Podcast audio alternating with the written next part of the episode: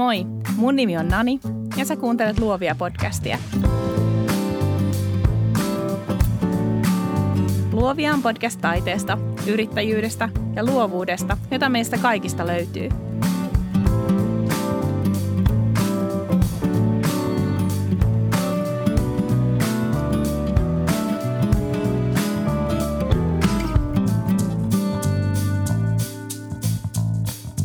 Moikka kaikki! Tänään jutellaan mun lemppariaiheesta eli hinnoittelusta. Mä oon saanut vieraaksi bisneskoulun Anja Katsiolkan äh, ja yhdessä yritetään fundeerata tätä teemaa toivottavasti mahdollisimman monelta eri kantilta. Tervetuloa Luovia podcastiin Anja. Kiitos, ihana olla täällä. Tänään kun nauhoitetaan tätä on torstai, eli, eli huomenna päästään viikonlopun viettoon, mutta kerro kuuntelijoille, että mitä kaikkea sun työviikkoon on mahtunut? Mä just kaivoin kalenterin ja siitä, mitä ihmettä on tehnyt tällä viikolla. Mutta katsotaan. No, tällä viikolla ainakin on tota bisneskoululle käynnistetty Instagram-tili.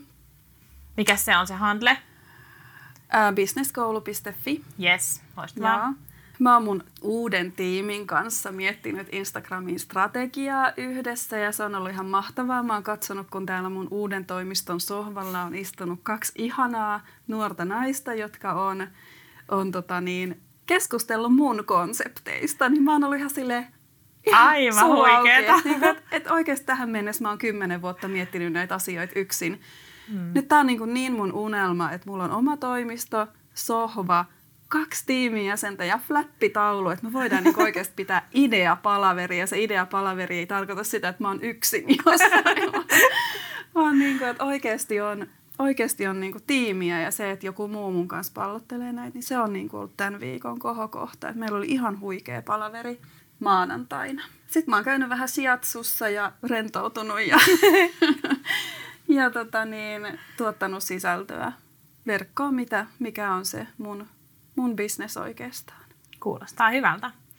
Hei, kaikki kuuntelijat ei välttämättä tunne sua ja sun bisnestä, niin kerro, tai ehkä tunteekin, mutta jos nyt kävisi niin, että siellä olisi joku kuuntelija, joka on hieman hämillään, että kuka tämä Anja on, niin kerro, miten sinusta tuli bisneskoulun Anja?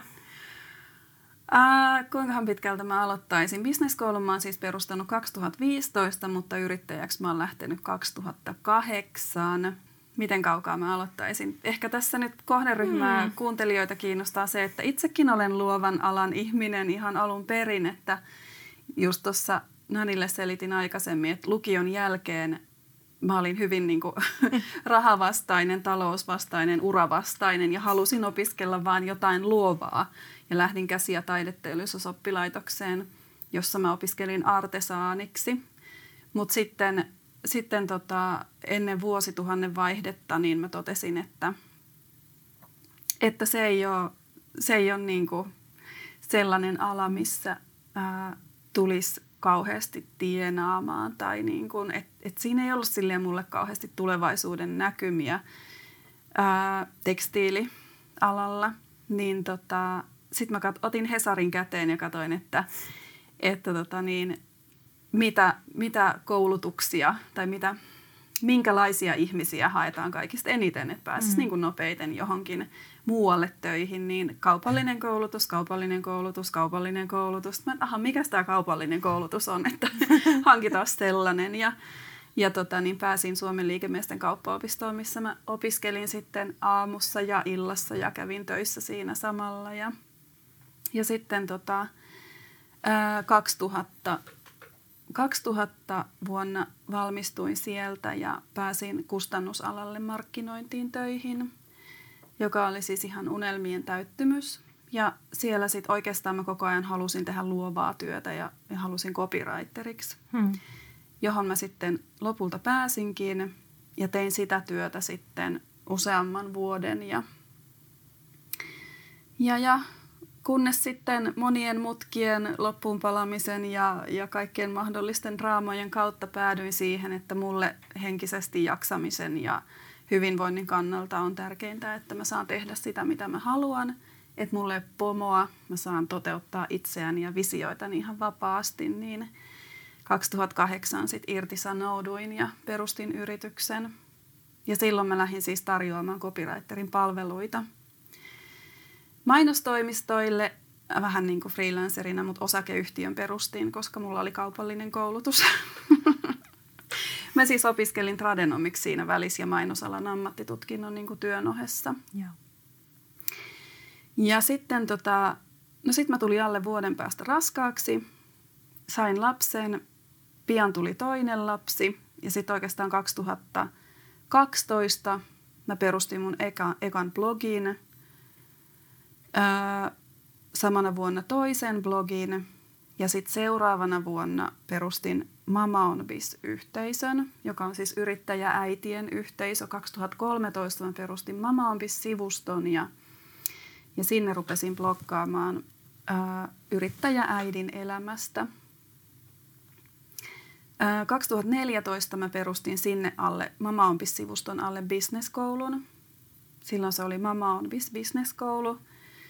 Ja 2014 mä tein tuhatta ja yhtä eri asiaa. Mä tein semmoisen plannerin, ää, kalenterin, joka oli semmoinen yrittäjääitien unelmien, unelmien kalenteri ja unelmien toteuttamisen työkalu. Pari vuotta mä tein sitä. Sitten mä järjestin live-tapahtumia, konsultoin yrittäjille digimarkkinointia, tuotin sisältöä verkkoon asiakkaille ja – ja tein niin kuin tosi paljon kaikenlaista 2014 ja totesin, että mä teen liikaa, että mä en vieläkään tienaa riittävästi tästä. Ja sitten totesin, että se keskittyminen on se mun juttu ja 2015 mä lopetin kaiken muun ja jatkoin sitten bisneskoulua niin kuin erillisenä, erillisenä kokonaisuutena. Ja bisneskoulu on nyt siis palvelujaan markkinoiville yrittäjille, jotka haluaa tehdä sen digimarkkinoinnin itse – mahdollisimman pienellä budjetilla. Ja sitten toisaalta niille, jotka haluaa viedä ne omat palvelunsa verkkoon ja perustaa verkkokurssin ja, ja alkaa tienaamaan sieltä verkon kautta rahaa. Niin 2015 mä tosiaan perustin bisneskoulun syksyllä. 2016 mä lanseerasin toisen kurssin, siis 2015 ekan ja 2016 toisen. Ja näin siis aloin kouluttaa ihan vaan niin kuin verkossa yrittäjille digimarkkinointia. Näin syntyi bisneskoulu. Ajatteleeko, että sä teet nyt sun unelmien työtä? Ää, no joo, kyllä. Kyllä, se on tavallaan bisneskoulu on se mun, mun tota niin, visioiden ja, ja tavallaan itseni toteuttamisen paikka. Hmm. Ja pääset auttamaan muita. Kyllä.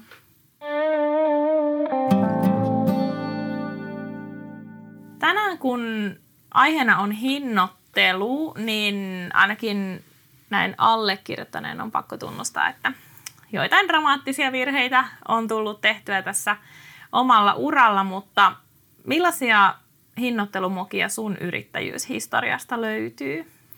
No täytyy sanoa, että ainakin siinä heti alkuvaiheessa tulee niin kuin ihan hirveästi sitä, että – saat näkyvyyttä, saat tästä referenssin, että sullehan riittää nyt, kun saat aloitteleva yrittäjä, niin sulle riittää tämä, että sä saat tästä niin kuin muutaman euron ja näkyvyyttä ja referenssin, tai jos, jos edes mitään mm. rahaa, tai sitten tai sit tulee niitä sellaisia ää, vähän vedättäjiä, jotka haluaa niin kuin vaan mahdollisimman halvalla teettää. Et, et hirveästi semmoisia hyväksikäyttäjiä on olemassa, jotka haluaa teettää halvalla, eikä sitten niinku välitä siitä, että tuut sä toimeen sillä vai et. Hmm. Kukaan ei ole niin hyvä uskonen kuin aloitteleva yrittäjä. mä muistan ainakin itse sen, että silloin kun mä olin vielä päivätöissä 2011, mutta mä olin jo, en ollut ehkä vielä kertonut esimiehelleni, että en muuten tule sitten tammikuussa enää töihin, mutta tota, silloin muistan vertailleeni muiden valokuvaajien nettisivuja. Ja se on niin kuin ihan ensimmäinen virhe, minkä mä muistan tehneeni siinä hinnoittelussa, että, että jos tämä, joka on ollut ainakin näyttäisi bloginsa mukaan olleen alalla kaksi vuotta, niin velottaa X määrän, niin enhän mä voi velottaa X määrää, vaan mun pitää velottaa sen alle. Ja, ja tämä oli ehkä sellainen, ähm, mikä mä uskon, että se on hyvin monen kantapää. Ö, mm. Mutta tota, ö, se oli semmoinen, minkä virheen mä niinku ehdottomasti tein. Toinen oli se, että mä aliarvioin sen mun niihin työhön menevän ajan. Joo, se Mä en laskenut sinne mitään lisää. Mä ajattelin, että, että kaikki menee aina niin kuin, niin kuin käsikirjoituksessa. Mm. Ja kolmas moga oli se, että mä en tiennyt, kuinka vaikeaa se töiden saaminen on. Niin. Mä olin tietyllä tavalla sellainen ikuinen optimisti, että aivan mahtavaa. Totta kai siis kaikki haluavat koiristaan valokuvan. Ja eihän mun tarvitse tehdä kuin kahdeksan keikkaa viikossa, niin mä saan saman liksan, mitä mä sain silloisessa työssä, kun mä vedin yhtä projektia. Ja mikä todellisuus on se, että siis kahdeksan keikkaa viikossa aika marginaalisella alalla on aika paljon, vaikka olisi kuinka rököhalpa.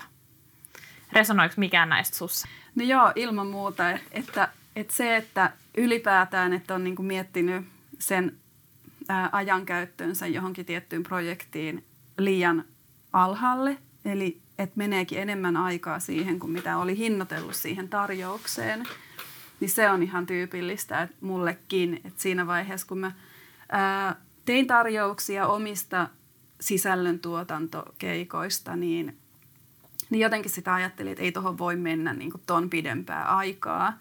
Ja sitten loppujen lopuksi, koska haluaa, että se asiakas on ihan supertyytyväinen, niin sitten siihen meneekin ehkä tuplasti se aika.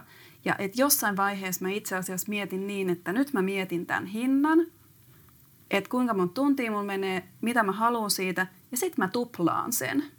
Mä yksinkertaisesti tuplaan sen niin kuin hinnan, joka, joka siinä on. Mutta että, että mähän siirryin kyllä niin kuin digibisnekseen aika tavallaan pian siinä, kun mä rupesin käsittämään sen hinnoittelupuolen. Ää, joskus kauan kauan sitten kirjoitin blogiin, että, että niin kuin 50 tai 60 euroa oli semmoinen, on semmoinen minimituntihinta, mitä pitää mm. vähintään ottaa, mm. jotta se yrittäminen on millään tavalla kannattavaa. Sitten sit tosiaan just se, että, että jos sä mietit, että sulla olisi kahdeksan projektia viikossa, mm. ää, ja sitten se, että sä et saa myytyä niin paljon, niin sekin on ihan fakta, että siihen myyntiinkin pitää budjetoida aikaa siihen viikolle. Että tavallaan mun mielestä realistista on ajatella, että pystyy tekemään laskutettavaa työtä päivässä ehkä niin kuin neljä tuntia, neljä tai viisi tuntia. Ja se loppuaika menee sitten siihen markkinointiin ja, ja verkostojen rakentamiseen, kun sehän ei ole niin, että sä teet joka päivä sen neljä tuntia. Mm-hmm. Joskus sä voit tehdä kahdeksan tuntia päivässä töitä, laskutettavaa työtä, mutta sitten seuraavana päivänä sä saatat viettää koko päivän jossain verkostoitumistilaisuudessa tai jotain, mistä sä et pysty ketään laskuttaa. Mutta se pitää laskea se tunti hinta silleen, että, että se kattaa myös ne päivät, eikä pelkästään sen päivän. Että niin kuin joku tuntipalkka ei ole sama kuin tuntiveloitus. Mm. Mun mies kysyi multa just yksi päivä, että et ajattelenko mä, me ollaan molemmat luovalla alalla, että, että et ajattelenko mä silleen, että kun mä oon tehnyt vaikka, että jos mulla on keikka, siis kuvauskeikka, että sen päivän työt on niinku tehty siinä. Mm. Ja sitten mä rupesin miettimään sitä, että, että sanotaan, että mun, mä teen siis maksimissaan kaksi keikkaa viikossa. Ja, tota, ää, ja mun niin kuin se keikka kestää ehkä niin kuin matkoinensa kolme tuntia. Ja sitten se on niin kuin kuvaus on tehty. Ja sitten mä rupesin miettimään, että en mä kyllä ihan niin kuin silleen ajattele. Ja sitten mun mies vaan sanoi, että, että, että kun hän niin kuin ajattelee se, että jos hänellä on joku, joku tämmöinen duunikeikka ja, ja hän niin kuin puristaa siihen niin kuin jotenkin enemmän osaamista ja antaa kaikkensa ja näin, että hän on niin kuin aivan, aivan naattia zippi sen jälkeen. Mm-hmm. Ja sitten mä rupesin miettimään, että niin, että ihan oikeasti, että mä oon aika poikki kuvaus sen jälkeen, koska tietysti äm, mä haluan erityisen hyvin palvella mun asiakkaita, jotka investoi mun palveluun. Mä haluan erityisen hyvin palvella myös niin kuin omaa luovaa mieltä ja tietysti ottaa niin kuin mahdollisimman hyviä valokuvia. Ja tämä oli ehkä ensimmäinen kerta tässä niin kuin noin kymmenen vuoden aikana, kun mä mietin sitä silleen, että niin, että, että se on isompi työpanos tietyllä tavalla, se mun työn substanssi, kun mä menen tekemään sitä, kuin se, että mä kirjoitan blogipostausta tai vastaan sähköpostiin. Mm. Niin tämäkin sen pitäisi kattaa erittäin Kyllä, hyvin. Että, että mä en pystykään Joo. tekemään tätä mun työtä niin kuin vaikka sen neljä tuntia. Niin, sepä se. Joo, ja siis mähän pidin tuossa hinnoittelukoulutuksen keväällä ja tuli siinä, siinä puhuin siitä nimenomaan, että jos ajattelee sen hinnoittelun niin, että kuinka paljon kuukaudessa haluaa tienata ja kuinka monta projektia oikeasti pystyy tekemään sen kuukauden aikana, niin tavallaan niin kuin se pitäisi se kuukausi tienesti jakaa sillä, että kuinka monta pystyy mm. toteuttaa, Kyllä. mitä projekteja niin sitten hyvänsä onkin. Ja sitten raasti jakaa ja hinnoitella se mm. projektin mm. per projekti hinta mm. sillä, että, että mitä sä kuukaudessa haluat tienata tai tarvitset. Mutta toi on tosi hyvä pointti, että siitä toipumiseen menee aikaa. Että sekin tavallaan pitäisi, sillekin pitäisi mm. ottaa vähän aikaa. Että kyllähän sulla niinku, ei se ole pelkästään se työn suoritukseen käytetty aika, joka sulla kuluu siihen johonkin asiakkaaseen, mm. vaan sulla on kulunut aikaa sen asiakkaan hankkimiseen – sulla on kulunut energiaa siihen että sä, ja aikaa siihen, että sä valmistaudut siihen. No sitten se varsinainen suoritus, mutta sitten myös se niinku jälkityö ja siitä toipuminen tavallaan. Asiakkaallehan ei voi tietenkään missään nimessä mm. sanoa, että no mun menee tästä toipumiseen niin ja niin pitkä aika. Ja sitten sit tavallaan myös siinä koulutuksessa mä puhuin semmoisesta vitutuslisästä, että jos ottaa mm. oikeasti ihan kau- anteeksi, vaikka saiko tässä kiroilla? Saakin. Anna mulla on se, mulla on se E. et, et jos on niinku, tietää, että on vaikka hankala asiakas tai ikävä duuni tai jotain, niin sitten pyytää siitä vaikka vähän enemmän rahaa, koska sulla menee enemmän aikaa siitä toipumiseen. Mm. Tai sitten sä et ylipäätään, että et miettii, että mikä se on se arvo siihen, että sä kulutat nyt mm. omaa aikaasi ja energiaa tämän projektin suorittamiseen, vaikka sä et tykkää siitä, niin mikä on se rahamäärä, joka tavallaan korvaisi mm. sen. Toki sellaisista projekteista kannattaa kieltäytyä, mm. jos on mahdollista, mutta, mm. mutta sitten tavallaan kompensoi sitä sillä, että laskuttaa enemmän. Joo.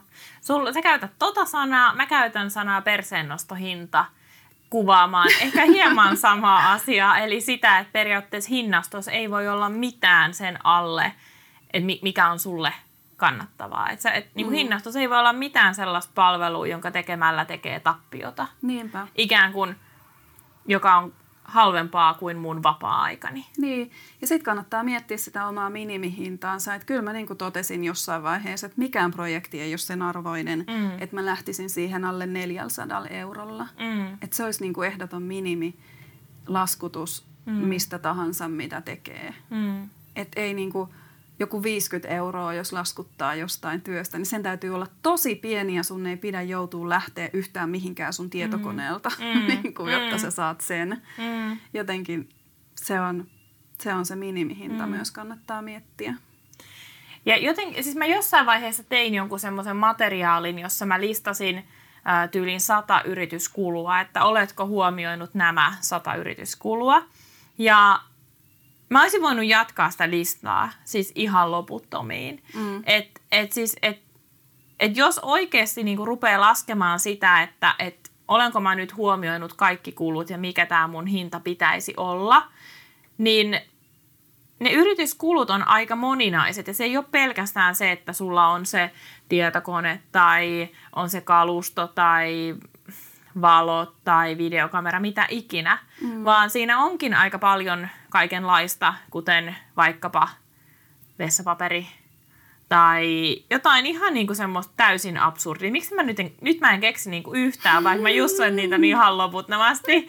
Mutta siis niinku oikeasti siis klemmareista, papereista lähtien niinku ihan kaikki. Mm. Ja ja että niistä tulee aika iso puro loppujen lopuksi, jos miettii vaikka vuositasolla tai kuukausitasolla. Niin, ei voi laskea pelkästään sitä, että mitä haluaa palkaksi ja että saa niinku vakuutukset ja eläkkeen maksettua, vaan niin. pitää laskea myös se, että sä ostat ehkä uuden kameran tai tietokoneen Kyllä. tai jonkun niinku muutaman vuoden ehkä välein. Kyllä. Niin nekin kaikki pitäisi tavallaan pystyä laskuttaa mm. ja kattaa niillä. Että ne mm. ei olekaan mikään ylimääräinen kulu yhtäkkiä sit muutaman vuoden päästä, että mm. hups, ei mulla ole rahaa näihin, mm. vaan että ne pitää pystyä myös hinnoittelemaan mukaan mm. sinne. Ja jos nyt ajattelee silleen, että, että tietenkään niin kuin, siis kellekään ei voi sanoa, että sun pitäisi hinnoitella noin, koska siinä jo hinnoitteluviranomainen sanoo, että älä puhu näin. Mutta sen voi sanoa, että jos nyt miettii niin, että, että edes sais semmoisen keskivertopalkan, mikä Suomessa on, Mm.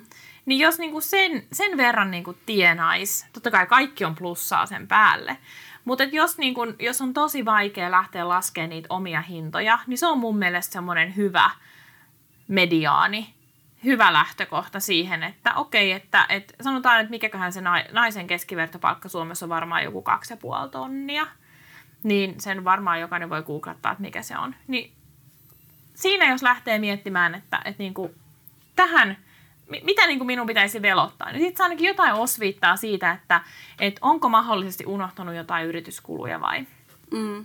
vai no. Niin. niin, ja sitten toisaalta, niin että et, et on kuitenkin oma yritys ja on yrittäjä, Mm. niin, ja vastuus kaikesta, Kyllä. Niin, niin kyllä sen pitäisi sen keskivertopalkan yläpuolella kuitenkin No, se siis tavoite olla. Kyllä, sitten, niin kuin, mutta et jos nyt niinku ihan vaikka tosi aloittelevat, niin, Niin, niin on niin. ihan hyvä niinku vaan tarkistaa se, Joo. että, että missä se oma, oma linja menee.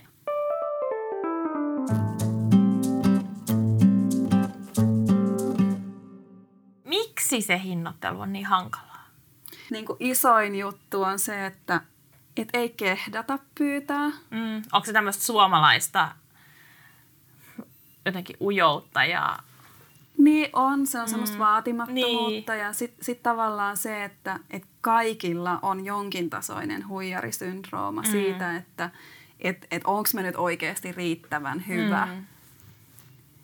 Ja mä oon sitä mieltä, että se niinku tavallaan, sä oot just niin hyvä kuin sä sanot, että sä oot ja mitä sun referenssit näyttää ja mitä sun mm. asiakkaat sanoo.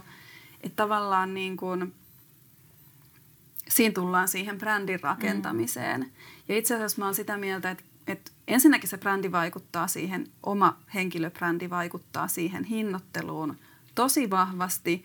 Mutta se, että ylipäätään tekee brändin rakentamista, niin se, sitä rakentaa myös itselleen kuin läheisilleen yhtä paljon kuin niille asiakkaille ja kilpailijoille tai mm. kenelle tahansa, niin, niin se on niinku yksi tosi tärkeä vaihe siinä hinnoittelussa itsellekin. Että jos sulla on se, ää, niinku, tavallaan sä oot rakentanut verkossa sun brändiin ja sä näet sen itekin, mm. niin sul itselläkin alkaa kasvaa mielessä isompi kuva, tavallaan mm. hassusti sanottu, mutta et isompi kuva itsestäsi. Mm. Että et mä oikeasti oon tää ihminen ja mä oon näin hyvä ja mä voin laskuttaa näin paljon.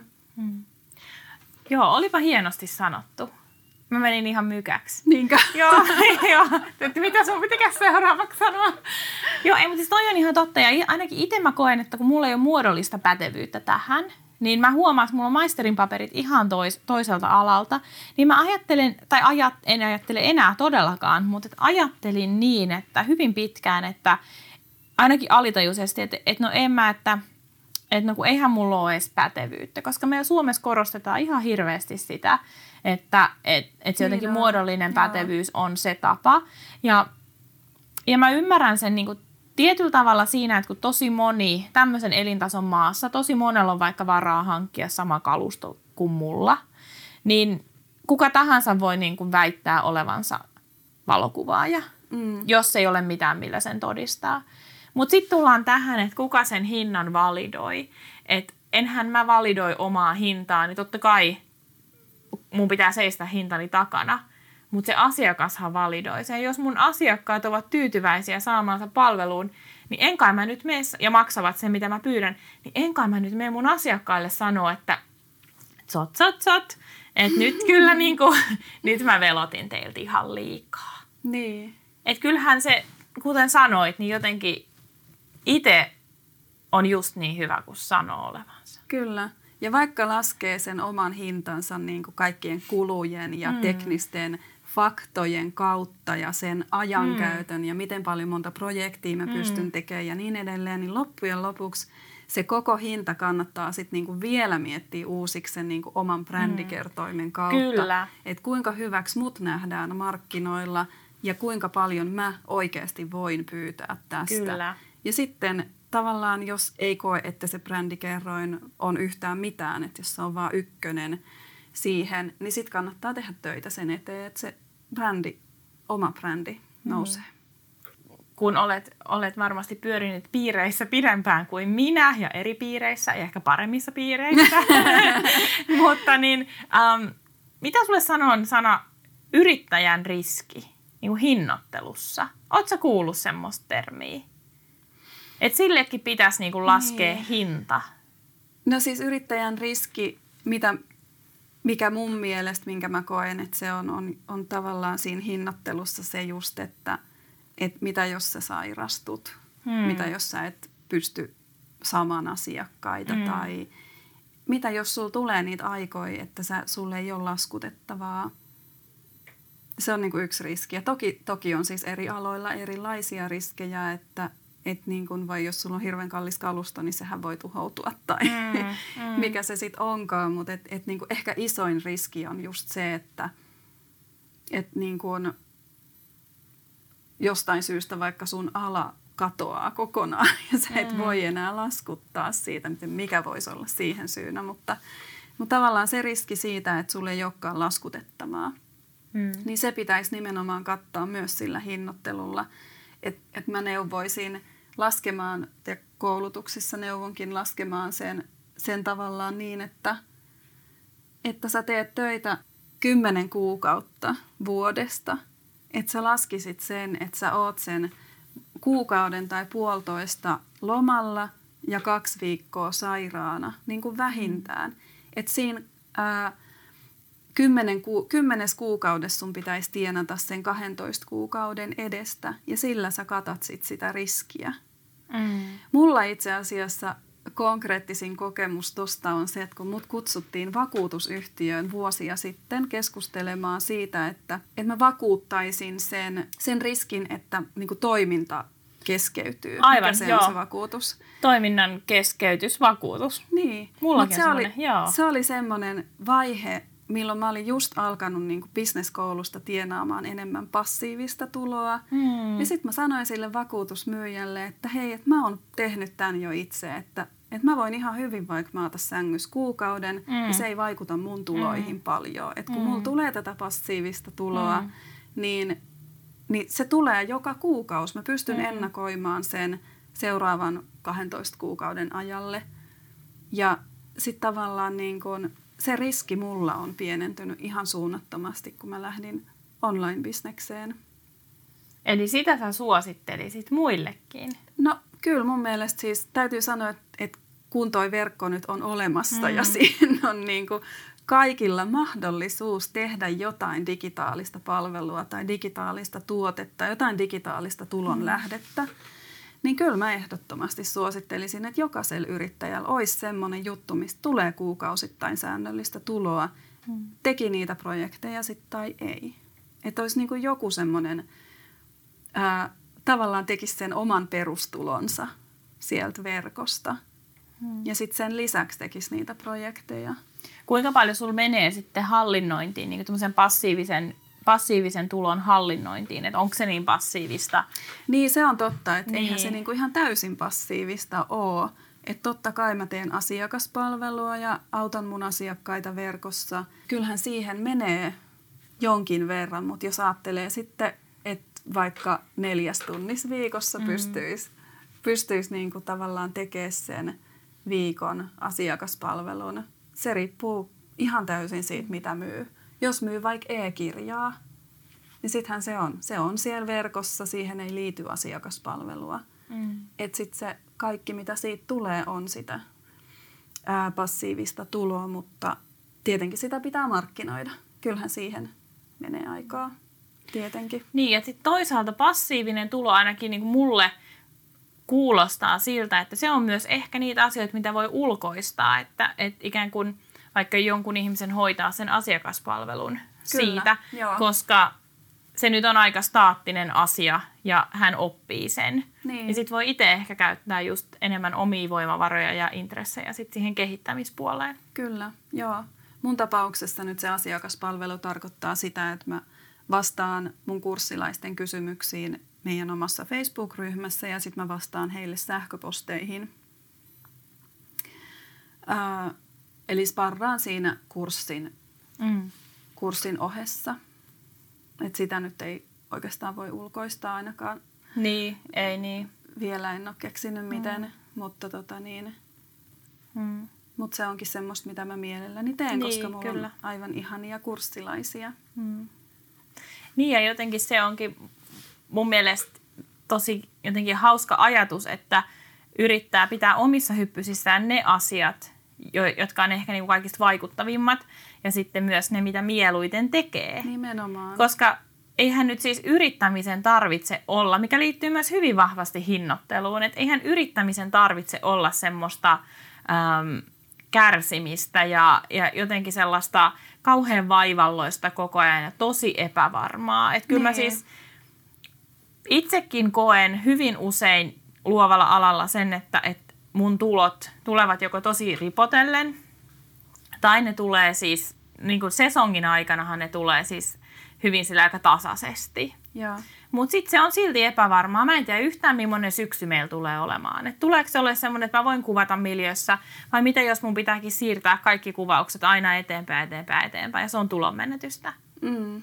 Ni, niin jotenkin, eihän siis niin, että jotenkin, en mä tiedä, että mikä mun pointti tässä nyt oli, mutta ehkä se, että, että jotenkin sen ei tarvitse olla kärsimystä, mutta kun hinnoittelee palvelunsa oikein, niin se on jotenkin paljon mielekkäämpää se itse työnteko, koska silloin ei tarvitse olla ahdistunut, ei tarvitse olla levoton, ei tarvitse olla jatkuvasti kauhean stressaantunut, ja voi mm. keskittyä siihen työn substanssiin ja palvella silleen myös asiakkaitaan paremmin. Niin. Ja kyllä mun hinnoittelussa kannattaa just miettiä sitä, mistä me puhuttiinkin jo, että ei se mihin se aika menee, vaan mm. mihin se menee se energia että kuinka paljon sulla menee energiaa johonkin tiettyyn projektiin. Tokihan siitä mm. saa myös energiaa, koska se on sitä, mitä haluaa tehdä. Mutta et, et kuinka paljon energiaa johonkin asiaan kuluu, niin liittyy hirveästi niin kuin siihen hinnoitteluun, mutta mm. myös ajanhallintaan. Että tavallaan se, että ei pyrkisi pois semmoisista asioista, joihin menee energiaa mm. ja tekisi mm. niitä asioita, mistä saa energiaa – ja sitten tavallaan, että vois yrit, jos yrittämisestä yleisesti ajatellaan, niin että just, että on niitä ikäviä asioita, täytyy hoitaa mm. näitäkin ikäviä asioita, vaikka ne ei ole kauhean kivoja. Mulla se on niin kuitit, se on, se on, mm. sitä mä en jotenkin pysty ulkoistamaan. Pakko tehdä ne selitykset kuitenkin itse. Mutta tota niin, kaiken muun, kaiken muun semmoisen, mistä mä tiedän, että mä ahdistuisin, niin mä oon ulkoistanut. Musta tuntuu, että että luovalla alalla se jotenkin nähdään, tai taidealoilla ylipäätänsä jotenkin ajatellaan, että se luova työ ja se taide, että ne on ö, niin kapitalismi ja taide ovat toistensa vastavoimat ja näin, että se on jotenkin, että niitä ei voi vaan saada samaan palettiin millään. Mutta sitten monesti siinä musta unohtuu vähän se, että jos tehdään asiakastöitä, niin se on vaan niin kuin pakko saada samaan palettiin. Ja mm. se, ei, se ei ketään auta se, että alihinnoittelee oman työnsä. Ja se auttaa myös hyvin vähän niitä muita yrittäjiä, jos polkee markkinahintaa. Kyllä. Ja, ja sen takia kyllä niin kuin, äh, rohkaisisin kaikkia sen verran käyttämään aikaa siihen omaan, omaan palveluunsa, että, että, että jotenkin kokis, että on jotenkin silleen niin kuin, toki niin kuin reilu peli, mutta myös niin kuin omaan elämäänsä reilu peli, että saa sen, mitä siitä työstään ansaitsee. Se on, se on tosi tärkeää niin kuin sen oman hyvinvoinnin ja oman, oman niin kuin työn, että et voi jatkaa sitä työtä, mitä mm. haluaa tehdä, niin siitä täytyy tienata se elanto. Heti vaan tulee mieleen kaikki nämä niin kuin, maamme suurimmat taiteilijat, jotka on varmaan elänyt köyhyydessä koko Kyllä, elämänsä ja sitten vasta niin kuin kuoleman mm. jälkeen alkaa ihmiset arvostaa sitä, mitä mm. he on elämänsä aikana tehnyt, niin mm. se on kyllä vähän surullista. Niin, niin on. Tänä päivänä on tosi hankala erottua esimerkiksi videolla tai kuvalla tai musiikilla tai millä ikinä luovalla työllä, koska siis kaikkihan on varmasti jo tehty. Niin jotenkin senkin takia mun mielestä olisi hirveän hienoa, että ihmiset keskittyisivät siihen omaan brändiinsä ja siihen, että vaan omalla persoonalla voi tuoda siihen jotain lisää. Ja että se oma visio on ihan älyttömän arvokas ja se on todella ainutlaatuinen juttu, kuka tahansa voi ottaa saman kuvan, minkä mä otan, mutta jotenkin se, miten, minkä merkityksen mä luon siihen koko asiakastilanteeseen ja koko siihen tarinaan, minkä mä oon kertonut niin kuin omasta työstäni, mm. niin se siirtyy siihen, mitä, mitä merkityksiä myös niihin mun valmiisiin töihin tulee. Mä en tiedä, saat sä tästä kiinni, Saan mutta... ihan ehdottomasti, Joo. että tavallaan ne tarinat on ne, mitkä oikeasti Kyllä. myy. Ja sehän on niinku ihan fakta kaikessa kaupallisuudessakin, niinku, et, mikä on siis kauheata kaupallisuus, mutta, mutta siis tota, niin, ne tarinat on, on se, millä rakennetaan sitä brändiä. Mm. Ne tarinat ja ne mitä tarinoita sä kerrot itsestäsi, mutta myös mitä, ne tarinat, mitä tarinoita susta sun asiakkaat kertoo, mm. että mitä, minkä kuvan ne on susta saanut, mikä on se asiakaskokemus, minkä ne on sulta saanut. Ja sitten taas toisaalta niin ää, se, että jos sä nyt vaikka teet taidetta, niin, niin taviksille meille on niinku ihan älyttömän tärkeää se, että mitä sä oot niinku tarkoittanut sille, että mikä se on se tarina, mistä tämä on syntynyt tämä taide. Toki kaikkien pitää tulkita se taide itse niin kuin loppujen lopuksi, mutta kyllä se on musta ihana tietää ja sit, siitä tulee heti arvokkaampi, mikä hyvänsä se sitten onkaan, kun tietää, mikä tarina sen takana on. Mä voin kertoa tämän mun tarinan omenasta, josta mä oon monesti puhunut.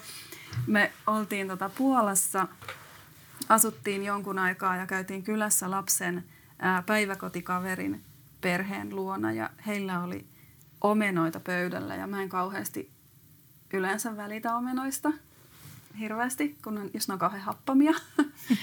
niin tota, mä en ole sitten niinku hyökkäämässä omenoiden kimppuun siinä pöydässä, mutta sitten kun se rupesi se perheenäiti kertomaan, että niiden, mikä niiden omenoiden tarina on, kuinka toisen maailmansodan aikana oli hänen iso iso isänsä puu tuotu sieltä, mistä tuotiinkaan niin kuin tähän pihaan ja jotenkin niin kuin se, että sillä puulla olikin itse asiassa tarina ja ne omenat ei ollut mitä tahansa omenoita, niin kyllä mun piti sitten maistaa sitä omenaa. Mm.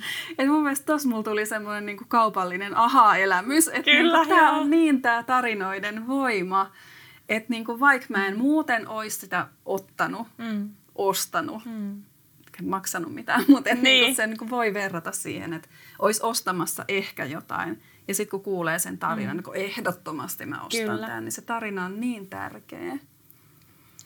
Niin, ja, se, ja tämä on ehkä just se syy, minkä takia mä ajattelen, että henkilöbrändi-sana on niinku silleen, niin kuin Aku Varamäki sanoo hienosti, olisiko se yksi ekoista jaksoista, että, että hän niin kuin vähän inhoaa sitä henkilöbrändisanaa. Niin, joo, ja mä sama. ymmärrän sen, mutta sitten toisaalta mä niin kuin, jos, sitä nä, jos se näkee tästä vinkkelistä, että et että sun tarinalla on jotain merkitystä ja, ja mm. sun arvoilla ja, ja sillä, miksi sä teet sitä työtä, on merkitystä, niin, niin se koko henkilöbrändisana muuttaa jotenkin muotoaan ja siitä omasta visiosta tuleekin huomattavasti jotenkin arvokkaampi tai Kyllä. semmoinen, että, että se ei ole sitä niin semmoista jotenkin kapitalismin värittämää rahankeruuta tai sellaista, ei. vaan se on oikeasti sitä, että, että, että asiakas arvostaa juuri sitä, mitä sinä teet.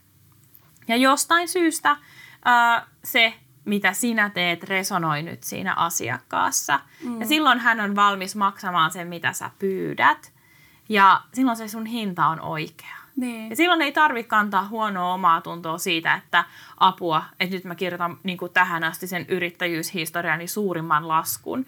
Koska se asiakas on ostanut sen ja hän on ostanut sen tarinan ja hän on tyytyväinen. Ei asiakkaat maksa tai ainakaan palaa, jos he eivät ole tyytyväisiä. Niin, joo, ja siis lopultahan on kyse just siitä, siitä niin kuin asiakkaan kokemasta arvosta. Kyllä. Että että vaikka sul menisi vaan puoli tuntia jonkun jutun tekemiseen, mm. niin sä oot ehkä pistänyt siihen sielus ja koko elämäsi ja kokemuksesi mm. siihen puoleen tuntiin. Että sä et voi laskea, että se on vaan puoli tuntia sun mm. elämästä, vaan se on niinku pala susta, josta on tosi niinku iso hyöty ja arvo sille asiakkaalle. Mm. Että et kun miettii, että et mitä se asiakas mm. siitä saa, minkä arvosta mm. se sille on – niin silloin voi päästä vielä niin kuin pidemmälle siinä, että mikä se on se oikea hinta.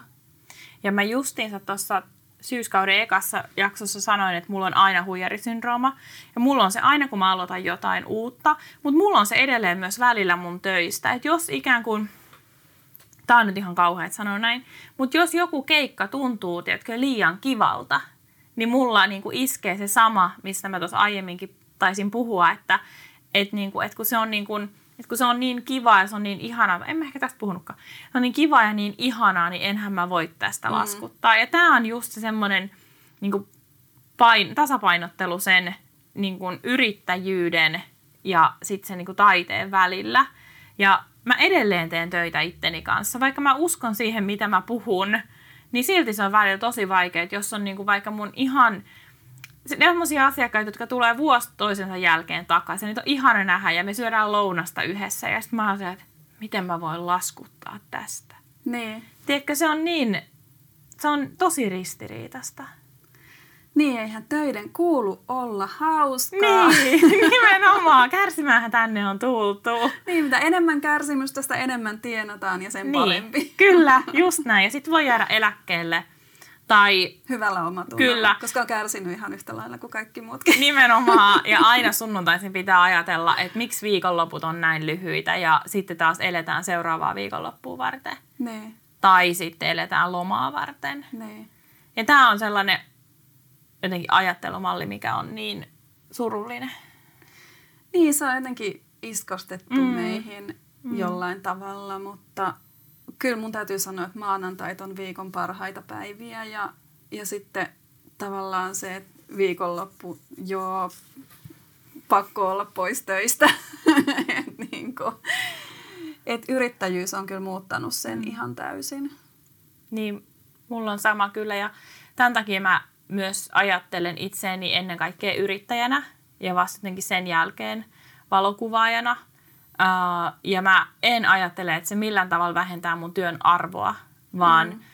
se tekee mun työstä ihan älyttömän mielekästä. Niin. Kun mä voin tehdä niin ja ajatella niin ja tuntea niin.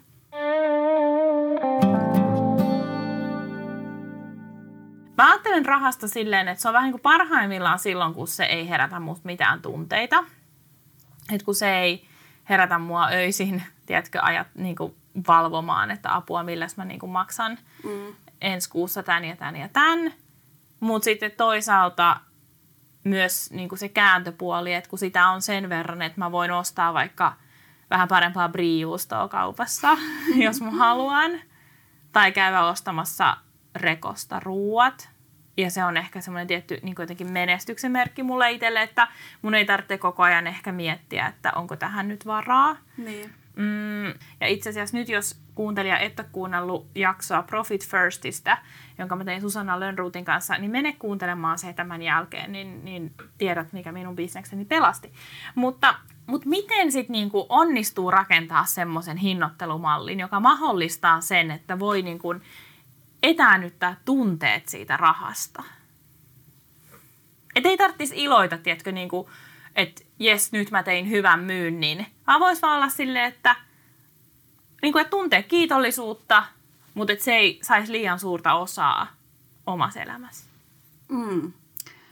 Mun täytyy just sanoa, että mä kyllä riemuitsen hyvä siitä, jos on hyvät myynnit. Totta mutta kai, tota... mutta et jotenkin, että siihen olisi joku semmoinen, että se ei, niinku, et ei tarvitsisi miettiä sitä rahaa. Mm. Että olisi niinku, bisnes olisi silleen kannattava. Onko niin. se tämä meidän luovan alan ihmisten niin kuin haaste, tämä tämmöinen? Hmm. Öö, no jos mä aloitan nyt siitä, että mä en ole koskaan menettänyt unia rahan takia. Öö, ja raha ei oikeastaan ole se syy, miksi mä oon lähtenyt yrittäjäksi, vaan just se, niin kuin it, että pääsee toteuttaa itseään. Niin mulle se on niin kuin tärkeämpää kuin se säännöllinen raha. Ja, ja tota, nyt kun mä saan säännöllistä rahaa, niin toki se on niin kuin pudottanut hirveän taakan harteilta. Että ei tarvi stressaa sitä ja miettiä sitä ja laskea koko ajan. Mutta tota niin, ää, mä en, mun täytyy sanoa, että, että mä en niin kuin jotenkin usko edes siihen, etteikö se talous vaikuttaisi siihen, miten, miltä tuntuu. Mm. niin kuin, mm. että, et, et sehän on helpotus, että sitä rahaa tulee ja sitten kun sitä rahaa ei ole, niin se on ihan niin kuin tosi ahdistavaa. Se on tosi ahdistavaa. Mm. Koska se on se, se niinku perusturvallisuus mm. on kuitenkin se, että sä pystyt maksaa sun laskut mm. ja ostaa ruokaa.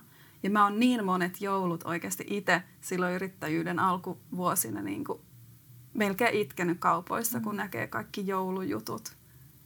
Oikeasti kerran varmaan itkinkin. Mm. mä en voi ostaa yhtään mitään joulujuttuja enkä lahjoja mm. mun lapsille. Mm. Niin kuin, että oli mm. niin PA itse vaikka niin kuin miehelle tois rahaa, mutta itselle ei ole. Et en, mä en mm. voi niin kuin ostaa mitään, mun täytyy käyttää itse niin kuin mahdollisimman vähän. Niin ja toi on itse asiassa... Se on niin kuin, niin. Toi on tosi siis, on tosi jännä myös tää siis, että vaikka meilläkin on niin kuin kahden ihmisen talous, että me, et, et jos, jos mun business niin kuin, ei tuota mitään, jos mä en saa ikinä enää yhtään keikkaa, mä en ole silti tyhjän päällä. Et mä, en, mm. mä en joudu menettää niin kuin, mä en joudu menettää siis uniani sen takia, mm. että multa lähtisi kattopään päältä tai mitään. Ei. Joo. Vaan se henkinen paine siitä tietysti jotenkin siitä, että haluaa pyörittää omaa firmaa. Mä haluan, että, että mä voin maksaa, no okei, siis että en, totta kai mä haluan, että mä maksan mun yrityskulut mun yrityksen rahoista, niin. enkä vaikka puolison palkasta. Kauheeta, joo. niin, niin jotenkin, että siis, että miten niin kuin, mitä vinkkejä sulla olisi antaa? Siis jos ajatellaan, että joku on ihan aloitteleva yrittäjä niin. ja nyt, nyt on tulossa joulukohta, apua kohta se on tulossa. Niin. niin mitä vinkkejä sä antaisit, että miten pääsisi siihen semmoiseen, että voisi niinku onnistua hinnoittelemaan silleen kannattavasti, että et voisi ostaa jouluna lahjat lapsille? No siis se, mitä mä oon yleensä tehnyt siinä vaiheessa, jos näyttää siltä, että rahat loppuu, niin mä otan ison tyhjän paperin ja kirjoitan siihen, että mistä nyt rahaa kaikista nopeiten mikä on se helpoin tie saada rahaa. Ja yleensähän se on ne vanhat asiakkaat. Et usein yrittäjä ajattelee, että mutta jos on tietenkin, jos on ihan alussa. Mm. Niin, niin toki, sitten ei ole niitä. Niin. niin. No sitten kannattaa miettiä sitä, että, että mikä olisi semmoinen asia, mihin keskittyy just nyt. Ja tehdä vaikka semmoisen yhden kampanjasivun verkkoon, missä myy sitä yhtä yhtä juttua, että se on niin kuin mahdollisimman, mahdollisimman selkeä. Ja sitten vielä miettii sen niin, että miten sen pystyy tuottamaan, ei nyt liukuhihnalla, mutta silleen, että se olisi mahdollisimman kustannustehokas. Ää, mutta se, että jouluksi nyt niin kuin muutamassa kuukaudessa ihan nollasta. Hmm. Ää, Mä kysyin niin, mahdottoman kysymyksen. semmoista taikaiskua ei ole, mutta että et niin kuin kaikista nopein keino päästä mm. käyntiin on se, että nyt nopeasti hankkii ainakin niitä referenssejä. Että se on se, mikä monella yrittäjällä jää tekemättä, on pyytää niitä suosituksia niin kuin kirjallisena niin, että sä voit julkaista ne sun verkkosivuilla. Että on ne sitten niin kuin susta henkilönä, yrittäjänä. Sä voit pyytää vaikka ex-pomolta tai joltain, mm. joka on niin kuin ollut suhun tyytyväinen, että sä oot hyvä tyyppi. Semmoisenkin suosittelun voi pyytää. Ja sitten taas toisaalta ää, tietenkin niiltä tyytyväisiltä asiakkailta. Ja kaikista parhaita on semmoiset niin somessa tehdyt spontaanit hehkutukset, jos niistä saa näyttökopion sinne omille sivuille, niin se on niin kuin parasta. Hmm. Ja ne suositukset on se, mikä nostaa ihan ehdottomasti niin kuin sitä myyntiä. Mutta, mutta sitten kannattaa myös niin kuin tutkia sitä, että mitä se oma kohderyhmä haluaa ostaa kaikista eniten. Ja sitten miettiä se, että miten voi tarjota sen – niille mahdollisimman kustannustehokkaasti niin, että, että vaikka osa, tämä on niin abstraktia, kun ei puhuta mistään tietystä alasta, mm. mutta että et voisiko siitä osan siitä palvelusta tuottaa vaikka verkossa. Mm. Et sen sijaan, että sä lähdet vaikka paikan päälle tekemään kyselyä asiakkaalta, niin voisiko sen kyselyn tehdä verkossa, voisiko sen myynnin tehdä verkossa ja miettiä niin kuin sellaista jatkumoa sinne verkkomarkkinointiin. Mutta että, että kaikista nopeiten saa myyntiä, mitä selkeämpi ja halutumpi se palvelu on tai se tuote, mitä myy. Par, mitä paremmin kohdistettu ja mitä tarkemmin rajattu, niin sen paremmin se myy. Loistavaa. Mulla on myös yksi vinkki, ja se on siis oman laskutuksen seuraaminen. Se, että oikeasti siis niin kuin vaikka keskittyy sit siihen, että mistä mä saan seuraavan ja että on hyvin konkreettista jotenkin aina laittaa ylös, että, että tietää vaikka, että paljonko tarvii kuussa laskuttaa. Ja aina pitää vaikka oikeasti ihan sama mitä kirjanpitoa, vaikka tukkimiehen kirjanpitoa pitää. Että aina kun on niinku tullut vaikka satanen, niin se on mm. niinku sellainen niinku jotenkin oikea mittari siihen. Sitten jos sit tietää, että mitä, minkälaisia suunnanmuutoksia pitää tehdä. Että okei, tässä kuussa ollaan vaikka tonni 500 niin, kuin niin sanotusti miinuksella, tai että tässä kuussa ollaan jo menty reippaasti yli. No kiva, nyt voidaan tehdä jotain toimenpiteitä, tai mitä ne toimenpiteet oli, mitä me ollaan tehty, jotka on aiheuttanut tämän hienon tilanteen meille. Mm. Mutta on myös kärryillä siitä omasta rahasta. Koska siis jos joutuu elämään semmoisessa, että mä en oikein tiedä, miten mun yrityksellä menee, niin silloin ei ole myöskään kauhean hyvää käsitystä siitä, että onko esimerkiksi hinnoittelu kunnossa. Kyllä, ehdottomasti kyllä se niin kuin kassavirran seuraaminen ja, ja semmoinen niin kuin laskenta, niin kyllä se, se vaan kummasti kyllä. motivoi miettimään sitä rahavirtoja. Joo. Ja joku ennustettavuus, koska sit voi käydä jotain. Ja yleensä sitten kun on ollut pidempään yrittäjänä tietää, että okei, että no vaikka esimerkiksi mulla itselläni, niin tammikuu on usein, tammikuu ja huhtikuu on usein ne semmoiset niinku heikoimmat. Niin mä pystyn vähän ennakoimaan, että okei, nyt ollaan joulukuun puolessa välissä. No ihan kivasti menee, että tammikuukin selvitään ja saadaan ruokaa ja maksetaan laskut. Mutta että, että jollakin tavalla pitäisi pystyä sitä ennakoimaan. Mm. Onko sulla joku semmoinen malli, millä nyt niin kuin, minkä, minkä kuulijat vois ottaa, että, että kun lähtee laskemaan sitä oman palvelun hintaa tai palvelujen hintaa, niin miten se sun mielestä kannattaisi tehdä? No siis mä oon koulutuksessa puhunut semmoisesta hinnoittelun kaavasta,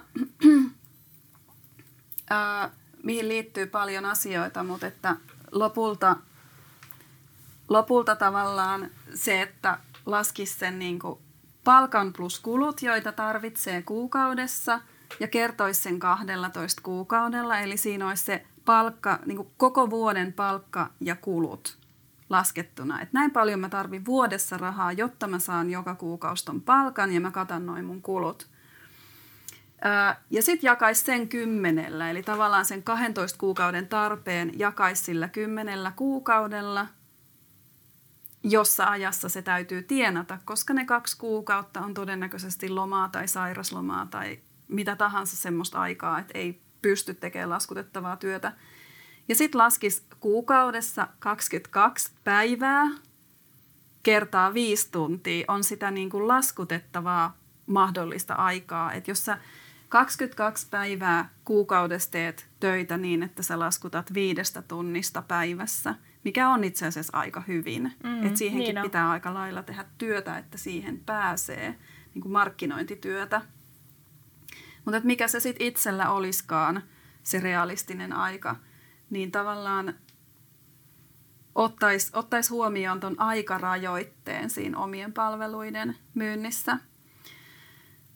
Öö, ja sitten kertoisi sen sillä niin kuin palveluun tarvittavalla ajalla – jos sä ajattelet, niin kuin, että sä myyt palvelupaketteja, etkä niitä omia tuntejas, niin silloin se ensimmäinen, mitä mä sanoin äsken, eli palkka plus kulut kuukaudessa kertaa 12 jaettuna kymmenellä, ja sitten se 10 kuukautta tosiaan jaetaan sillä 22 päivällä kuukaudessa, saadaan se päivän tarve, ja sitten vielä viidellä tunnilla, niin tunnin tarve. Ja sitten jos sä tiedät, kuinka monta tuntia sul sul kuluu siihen, tämä on nyt tälle ilman kuvaa, vähän niin kuin voi olla kuulostaa sekavalta, mutta et, et tavallaan laski sen niin kuin paketin, kuinka kauan, sul, kuinka monta tuntia sul kuluu siihen, että sä tuotat jonkun palvelupaketin ja muistakaa nyt sitten tosiaan kertoa se kahdella, koska teillä menee mm. kuitenkin siihen enemmän aikaa. Ja sitten vielä kertoisi sen sillä brändin arvolla, niin siitä saisi niinku sen palvelupaketin mm. hinnan. Et mä en suosittele välttämättä niinku edes ajattelemaan sitä tuntihintaa, mm. vaan niin kuin, että pyrkisi myymään niitä paketteja. No jos asiakas nyt ihan välttämättä haluaa, jos on epäsäännöllistä se työ, niin haluaa sen tuntihinnan, niin, tota, niin silloin laskisi jonkun tuntihinnan, mutta et, mm. et pyrkisi myymään semmoisia paketteja, niin se olisi niin kuin kannattavaa hinnoittelua jokainen voi nyt sitten, joka kuunteli, niin voi sitten litteroida ton sun puheen ja sitten lähteä poimimaan siitä avainluvut. Niin just. Uh, niin, eli siis tosiaan, mutta siis sano vielä se, että miten sun mielestä sit voi sen sen niin kuin oman brändikertoimensa määrittää? Vai onko sekin sun mielestä sitten semmoinen, minkä asiakas tekee? Öö, no siihen mulle ei ole mitään hirveän tieteellistä kaavaa, kuten Niin, tähän no ei varmaan. niin kuin, Niin, mutta mikä se on lähinnä on? niinku- se on tosiaan niinku fiilispohjalta se, että et on joku semmoinen käsitys siitä, mitkä on ne markkinahinnat ja missä kohtaa itse on siellä markkinoilla, että mihin on itse itsensä tavallaan brändännyt, ää, millä tasolla siinä osaamisessa on. Ja se, se ei, vält, se ei niinku riipu siitä, kuinka kauan sä oot ollut yrittäjänä, vaan se riippuu enemmän siitä, että et niinku, miten paljon sä arvostat itseäsi ja omaa työtäsi. Ja, ja miten sä oot pystynyt tuomaan sen oman arvostuksen verkkoon, joka tarkoittaa siis sitä brändäystä. Eli miten, mikä käsitys ihmisillä on siitä sun osaamisesta, niin se on aika fiilispohjainen se brändikerroin. Ja sitten on, totta kai se vaikuttaa erityisesti tälleen luovilla aloilla, tai itse asiassa millä alalla varmasti vaan, että jos on erikoistunut johonkin, koska erikoisosaaminen on aina Kyllä. arvokkaampaa Kyllä. kuin kaikille kaikkea Aivan. pikkasen. Koska, ja sitten myös usein itse asiassa käy myös silleen, että jos on erikoistunut johonkin, niin se ihminen, joka etsii erikoistunutta tai niin, erikoistunutta osaajaa, Kyllä. niin siinä niinku kohtaa kysyntä ja tarjonta ja usein tämä ihminen, joka etsii jotain ihan tosi spesifiä tyyppiä, vaikka sellaista, joka on oikeasti siis niinku maailman Mi, mi, no vitsi, nyt mä oon niin, niin surkea heittää esimerkkejä lennosta, koska mä oon jotenkin niin tässä, tässä puheen tuoksinassa. Mutta että, mutta et, et jotenkin, että se ihminen, joka etsii sitä niin kuin ihan erikoistunutta tekijää, niin se on niin kuin varautunut maksamaan myös se maksaa enemmän. siitä enemmän. Kyllä, Kyllä, ehdottomasti. Ja toi pätee niinku ihan kaikkeen. Toi pätee myös niinku verkkosisältöön, Joo. blogin aiheen valitsemiseen ja siihen verkkokurssin esimerkiksi rakentamiseen, mitä mä sanon mun verkkokurssin Joo. rakentamisen kurssilla, on se, että mitä kohdistetumpi Mm. se on, se verkkokurssi, Mm. niin sen enemmän siitä voi pyytää. Kyllä. Että tavallaan se pätee niin kuin ihan kaikkeen. Mm. Et esimerkiksi siihen, kun mä oon aikanaan perustanut yrittäjääideille Mama on Biz blogin, niin mullehan moni sanoi, että ei, ei niin, niin kuin rajatulle kohderyhmälle mm. kannata tehdä mitään. Hmm. Et niin kuin on, tämä on joku vanha käsitys, että niin kuin mitä laajempi kohderyhmä, niin sen muka parempi bisnes. Niin Ja ei. sitä opetetaan yhä edelleen Niin kuvittele. jossain yrittäjän ammattitutkinto. Kuvittele. Tästä oli just puhetta, tai näin mä se ymmärsin. Ja siis, ei- ja siis ja eihän ja totta kai siis se kohderyhmässä se erikoistuu siis monella eri tavalla. Ja se esimerkiksi voi erikoistua hyvään asiakaspalveluun tai niin kuin näitä on monia asioita, mitkä erottaa. Mutta Niin. se silti se kohderyhmä pitäisi olla määritelty mahdollisimman tarkasti. Kyllä. Ja sitten niinku siinä oman osaamisen brändäämisessäkin, niin mieti, tuleeko siitä vahva brändi, jossa sanot, että sä oot ihan huippu, vaikka koiran kouluttaja, hieroja, öö, kirjoittaja ja vaikka, tämä on taas esimerkki, omenoiden poimija. Niin. niin kuin, että sä oot, sä oot ihan huippu näissä kaikissa neljässä ja sit sä osaat myös vähän tota ja tätä ja tätä ja tätä ja tätä. Ja, että tavallaan sit tulee semmoista aivosumua, mistä ei saa kiinni kukaan, niin sen sijaan, että et puhuisi, että on hyvä niin kuin näissä kaikissa, niin että olisi erikoistunut siihen yhteen asiaan, niin silloin kasvaa omasta brändistä vahva brändi, eikä semmoinen, että no se on se, joka vähän osaa sitä ja tota ja tätä ja tätä, vaan se, että se osaa nimenomaan sitä yhtä asiaa ja se on erikoistunut siihen ja sen takia se voi laskuttaa siitä enemmän. Kyllä. Ja tämä, jos on vahva brändi, niin silloin myös todennäköisesti on vahvoja tarinoita, joita ihmiset voivat kertoa sinusta. Kyllä. Jos on vaan vähän kaikille kaikkea, niin he ei tiedä, että miten he yhdistää tähän tarinaan omenan poimimisen ja koiran kouluttamisen. Mm. Mutta kun he, Mut mut jos kun on kouluttaa ne koirat poimimaan niitä omenat. Anteeksi. totta, Katkesko ajatus? totta, ei edes katkennut. Mutta kun on se joku yksi juttu, että maailman paras koiran kouluttaja, niin ihmiset alkaa liittää siihen niin paljon enemmän tunteita ja he on niin jotenkin mukana siinä sun tarinassa, kun se Mm. resonoi heissä. Siis todennäköisesti ne ihmiset, jotka haluavat myös oppia jotain koiran kouluttamisesta. Ei varmaankaan nyt ne ihmiset, jotka haluavat vain poimia omenoita ilman koiria yksin. Ilman koiria haluavat poimia omenoita. eli siis, eli, eli niin, nämähän on oikeastaan niin kuin kaikki vaan niin sidoksissa toisiinsa. Niin on.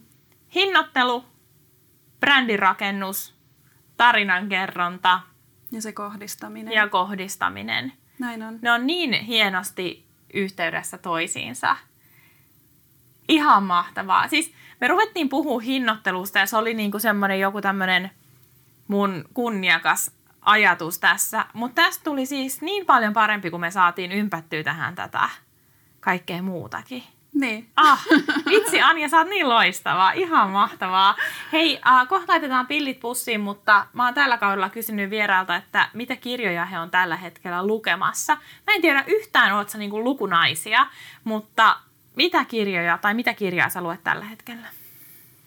No mä hirveästi haluaisin lukea fantasiakirjallisuutta, mutta jotenkin mun aika on niin kuin lasten ja yrityksen ja kaiken kanssa niin rajattu, että sit mä niin kuin kuuntelen jotain audiokirjaa jostain, ää, miten lopettaa huolehtiminen ja aloittaa eläminen, että et, et niin kuin Mm.